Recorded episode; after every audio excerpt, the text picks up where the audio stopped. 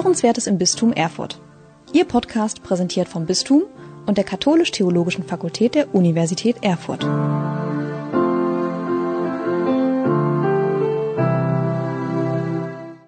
Herzlich willkommen zur neuen Episode unserer Reihe Lost in Corona.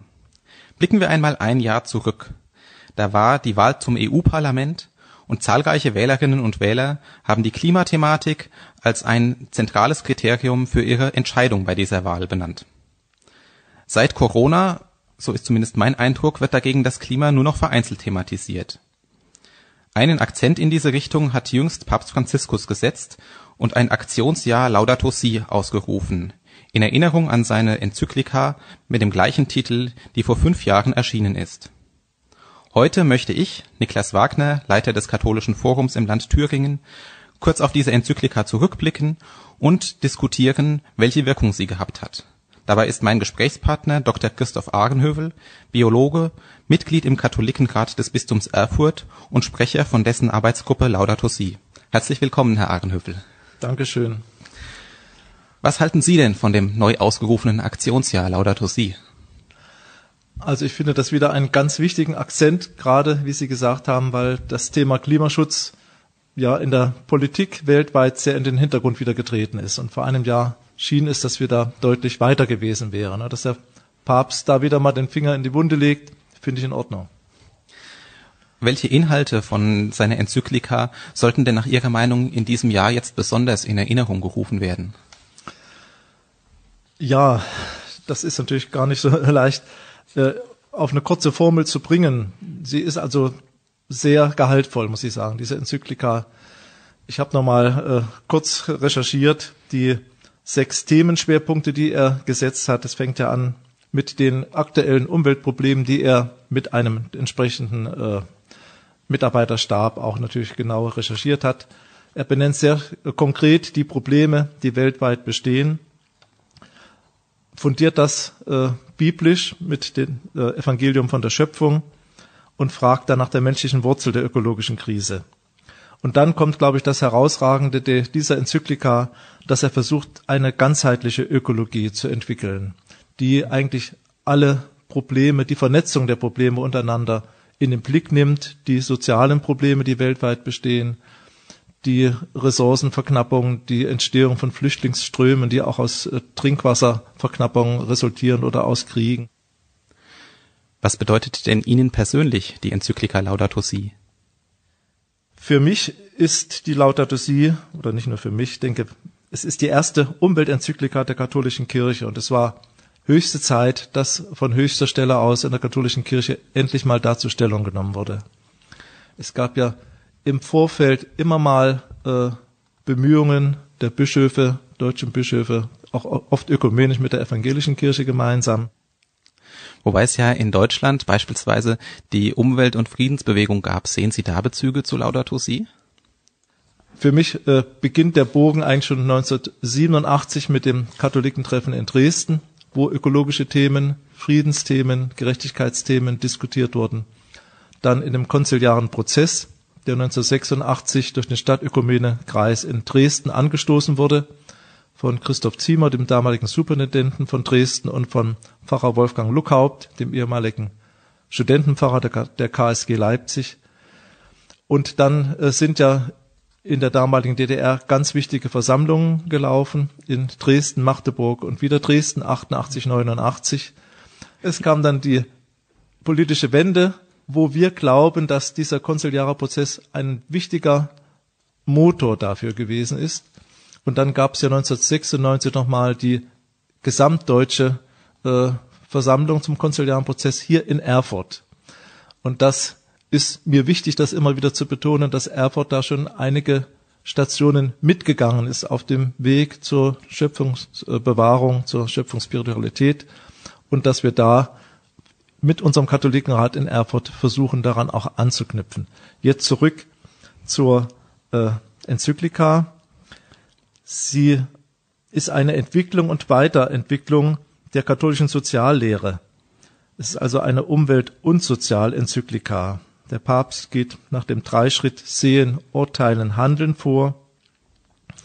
Der traditionelle Gedanke der Gemeinwohlorientierung wird um eine ökologische Dimension erweitert. Der Papst sagt eindeutig, als Indikator des Fortschritts kann man nicht die ökonomische Wachstumsrate oder technische Innovationen sehen, sondern nur die Verbesserung der Lebensqualität und die Sicherung des Zugangs zu Trinkwasser, Lebensmitteln und Rohstoffen für alle Menschen weltweit. Umweltschutz und Armutsbekämpfung stehen im engen Zusammenhang. Die Sicherung des Lebens auf der Erde muss die Armutsbekämpfung einbeziehen. Und das ist eben diese ganzheitliche Ökologie.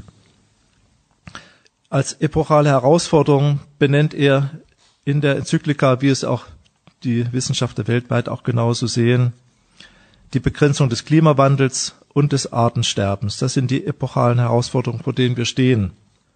Die Menschheit insgesamt, auch im Hinblick auf künftige Generationen, und ermahnt an eine Revision unseres Verhältnisses vom Menschen zur Natur.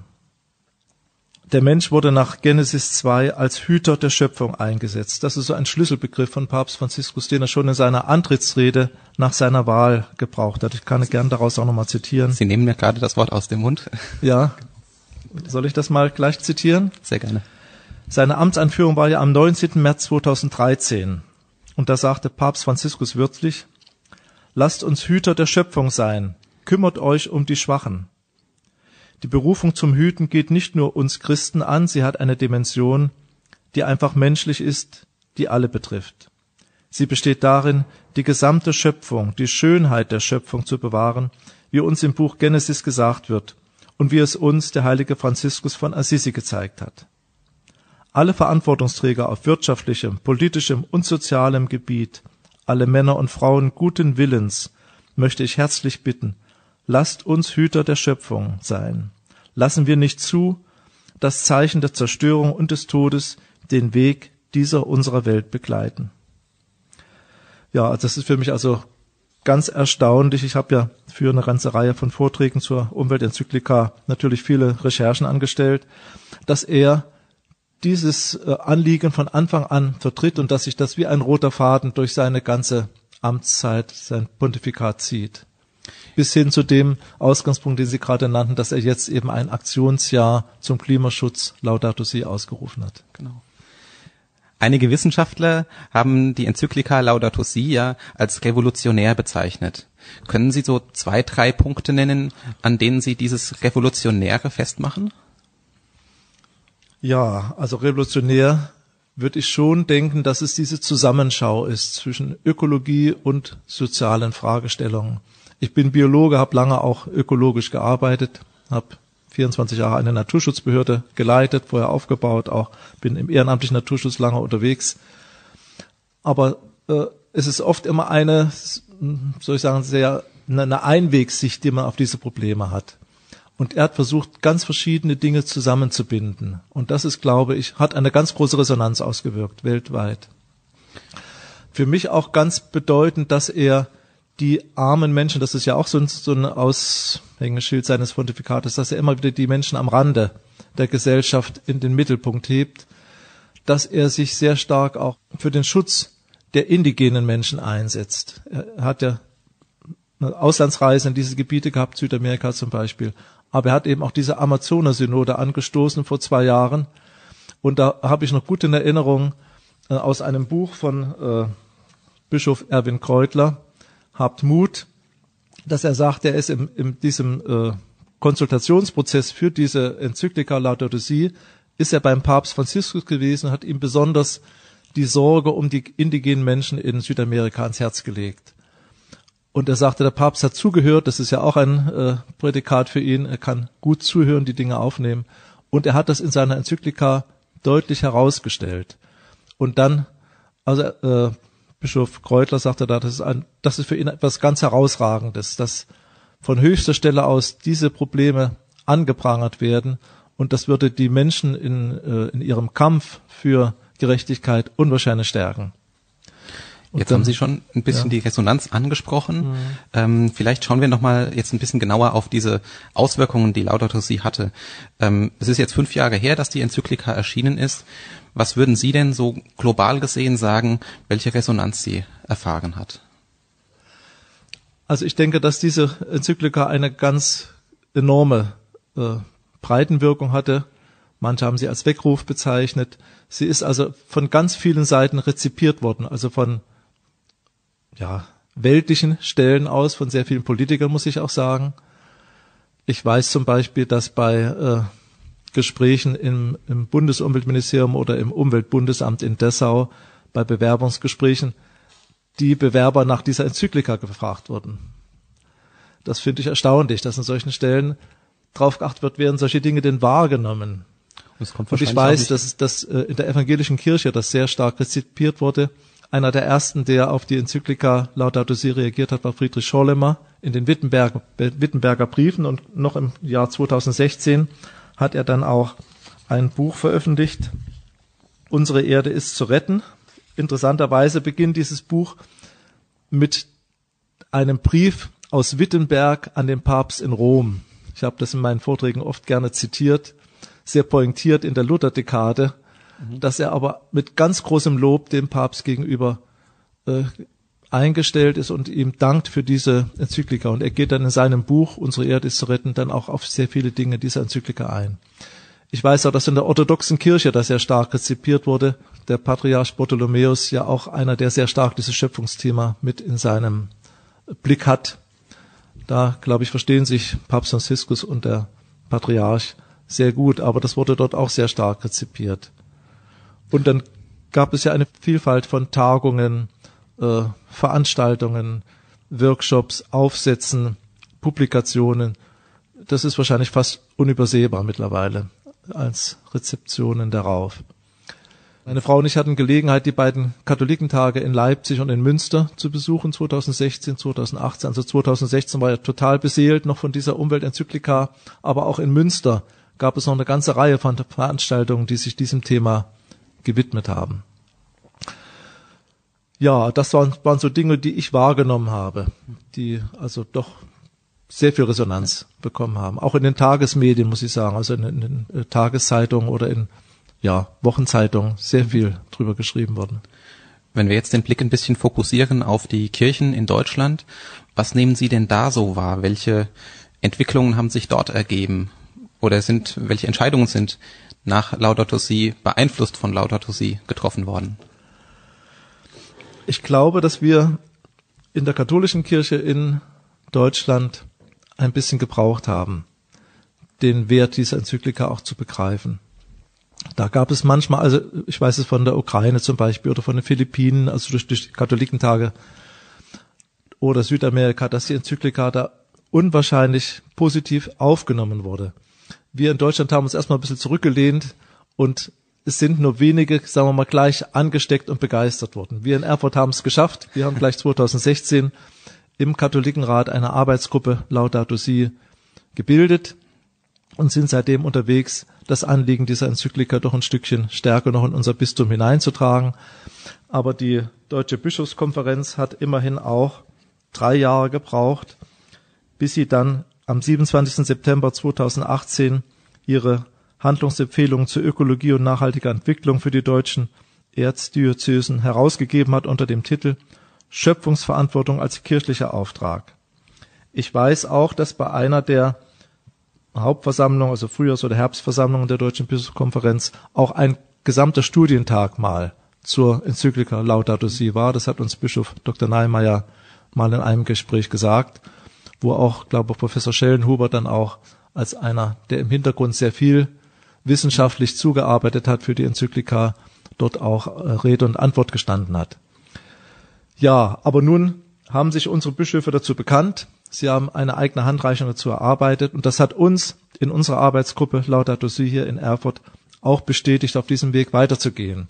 Wir hatten schon zwei Jahre vorher begonnen oder ein Jahr vorher begonnen, an so einer Handreichung zu arbeiten und haben dann, nachdem die Handreichung der Bischofskonferenz vorlag, versucht, sie noch ein bisschen umzustricken, also sagen wir mal ähnlich zu gliedern wie die Vorgabe von der Bischofskonferenz, aber wir haben jetzt ja ganz aktuell unsere Broschüre Gottes gute Schöpfung feiern und bewahren, Empfehlungen des Katholikenrates für nachhaltiges, ökologisches und faires Handeln im Bistum Erfurt jetzt fertigstellen können und haben sie also vor gut einer Woche auf der Vollversammlung des Katholikenrates in Heiligenstadt unserem Bischof Dr. Neimeyer übergeben können, damit offiziell vorgestellt und auch allen Mitgliedern des Katholikenrates an die Hand geben können. Was für Empfehlungen finden sich denn in dieser Broschüre? Können Sie da mal ein paar konkrete Beispiele bringen? Ja, das äh, sind zehn Themenschwerpunkte, die wir uns herausgegriffen haben und versucht haben, sie möglichst konkret zu fassen. Das geht zum Beispiel los mit der Feier eines ganz konkreten Schöpfungsgottesdienstes. Einmal da ja auch Jahr. gute Beispiele aus Ihrer eigenen Pfarrei, ne? Wo das ja, sich also schon fest etabliert ich, hat. Ich gehöre zur Pfarrei Herz Jesu Weimar, Kirchort Oberweimar. Und wir haben 1987 begonnen, diesen ökumenischen Schöpfungsgottesdienst einzuführen bei uns. Ökumenisch, wie gesagt, mit der Evangel immer mit den evangelischen Christen der Stadt gemeinsam. Und wir haben das durchgehalten bis jetzt und habe gerade Anfang dieser Woche am Montag mit dem evangelischen Pfarrer von Oberweimar und noch drei anderen Aktiven zusammengesessen, um den Schöpfungsgottesdienst für dieses Jahr vorzubereiten. Leider als abgespeckte Variante. Da ist Corona Corona, immer noch ja. wirksam. Aber wir haben uns dann doch durchgerungen, es gab für und wieder, durchgerungen, einen Schöpfungsgottesdienst Anfang September wieder durchzuführen und da bin ich sehr, sehr froh drüber. Das ist ein ganz äh, äh, wichtiger Punkt. Dafür haben wir auch im Katholikenrat mehrfach geworben, auch mit Verlautbarungen im Amtsblatt des Bistums, dass mindestens einmal im Jahr das Thema der Bedrohung der Schöpfung, aber auch der Bewahrung der Schöpfung in den Mittelpunkt der Liturgie gestellt wird. Und das findet sich ja auch in dem, in der Handreichung der Bischofskonferenz, dieses Anliegen. Auch das Erntedankfest kann bewusst in diese Richtung gefeiert werden. Das haben wir in Weimar auch schon mal so praktiziert. Dann geht es um weltkirchliche Partnerschaften pflegen, eine Weltverkauf. Auch das haben wir bei uns konkret in Weimar auch in den letzten Jahren sehr stark forciert. Wir machen einmal im Jahr ein Gemeindefest zu Leichnam, wo auch alle Kirchorte mit dazukommen. Und da haben wir also den Weltladen, den es in Weimar glücklicherweise noch gibt, haben wir gebeten, äh, damit präsent zu sein. Meine Frau und ich hatten dort Waren auf Kommission äh, mitgenommen und haben die dann dort verkauft. Und dann die Jahre drauf sind dann Mitarbeiter des Weltladens dann direkt immer zum Gemeindefest dazugekommen. Wir trinken dann dort zu der Gelegenheit auch nur fair gehandelten Kaffee oder Tee. Das haben wir in unserem Kirchort in Oberweimar zu unserem monatlichen Kirchenkaffee auch eingeführt.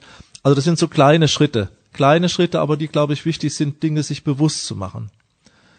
Das kann natürlich äh, äh, gehen auch bis zu Partnerschaften in äh, ärmere Länder hinaus. Ich habe ja gerade vorhin nochmal auf dem Weg hierher gesehen, diese Tansania-Partnerschaft, die es hier in Erfurt gibt, eine ganz hm. tolle Sache. Oder wir hatten jetzt mal mit unterstützt eine äh, Brücke nach Bolivien in dieser Corona-Zeit, weil dort die äh, Menschen auch sehr stark leiden unter diesen Einschränkungen der Corona. Meine Tochter war mal für ein Jahr Missionarin auf Zeit in Bolivien und seitdem haben wir also persönliche Kontakte und wir haben uns ansprechen lassen von dieser Aktion und haben uns da zum Beispiel mitbeteiligt. Das halte ich für ganz wichtig, dass wir immer wieder über unseren Teller raus, Tellerrand hinaus schauen und gucken, wo sind die eigentlichen Sorgen, wo sind wir in der Lage zu helfen und gleichzeitig auch den Blick darauf lenken, was können wir hier vor Ort tun. Sie geben ja in der Broschüre auch Anregungen für Umbauten von kirchlichen Gebäuden ja. oder auch äh, zur Nutzung des äh, öffentlichen Nahverkehrs. Ja, also das ist natürlich ganz wichtig. Dass die ersten Schritte, die ich nannte, sind kleine Schritte, die uns noch nicht, noch nicht so sehr wehtun.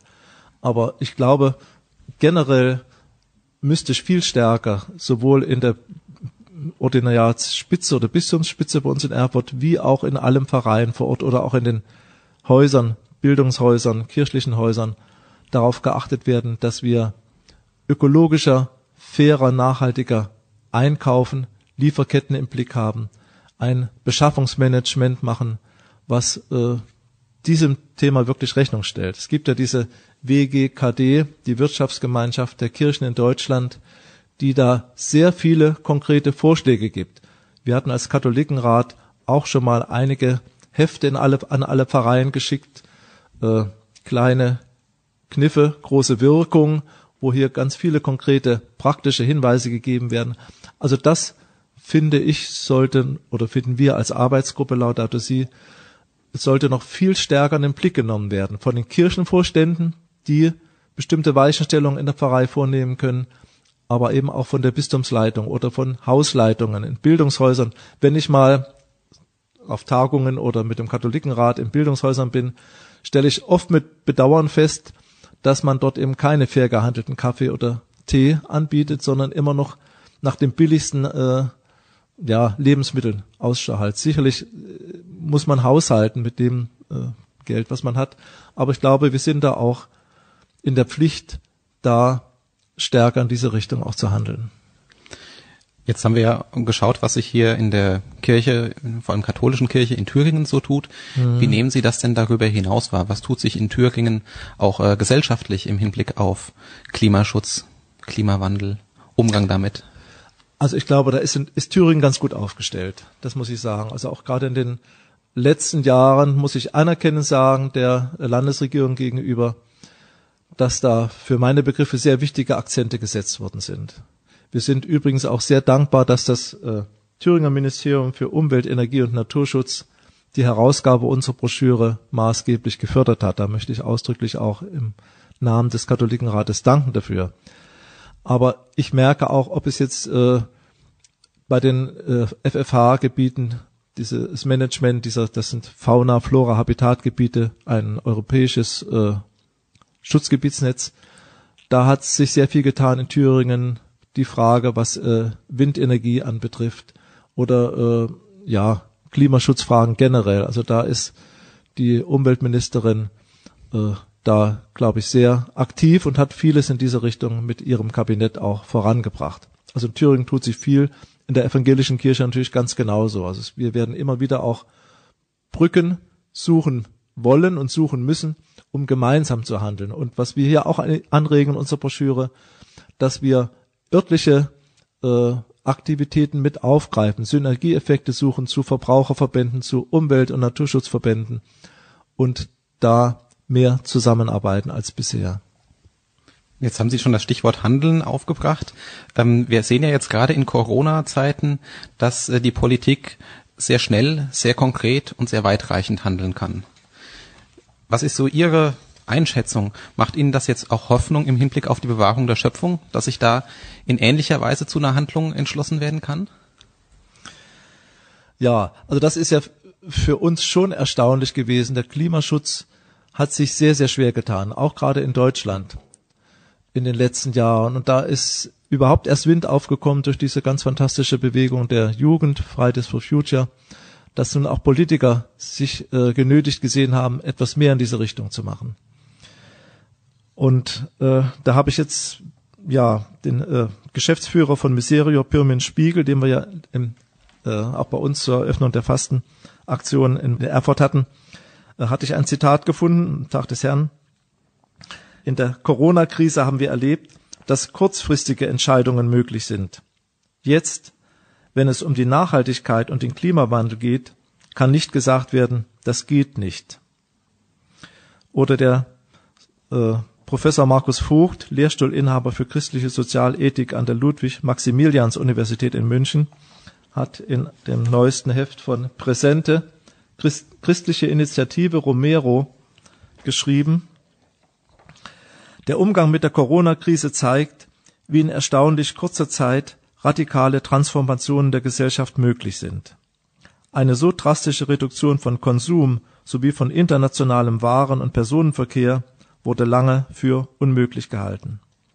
Die drastische Reduktion des CO2-Ausstoßes ermöglicht zudem besser das Erreichen von Klimaschutzzielen, wenn sie nicht nur als Delle einzigartig bleibt, sondern auch imstande ist, Alternativen für später aufzuzeigen. Also das finde ich sehr auf den Punkt gebracht. Es ist offenbar politisch doch viel mehr möglich als bisher gedacht. Und das könnte eine gute Lehre sein aus der Krisenbewältigung der Corona-Pandemie, dass wir künftig auch zur Bewältigung der Klimakrise, die ja nicht in den Hintergrund getreten ist, sondern existenziell uns bedroht, dass da wesentlich deutlichere Weichenstellungen möglich sind. Es sind da zum Teil auch ganz gute Töne aus der EU zu hören mit dem Green Deal. Mal sehen, was davon wirklich auch dann Gestalt annimmt. sagt Christoph Ahrenhövel, Biologe und Leiter der Arbeitsgruppe Laudato Si des Katholikenrats im Bistum Erfurt. Herzlichen Dank für das Gespräch. Laudato Si hat also seine Wirkung entfaltet bis hin zu Vorstellungsgesprächen in Bundesbehörden, wie wir eben gehört haben. Ich danke Ihnen, den Zuhörerinnen und Zuhörern, für Ihr Interesse und wir hören uns beim nächsten Mal wieder, wenn es wieder heißt Lost in Corona. Bis dahin, machen Sie es gut.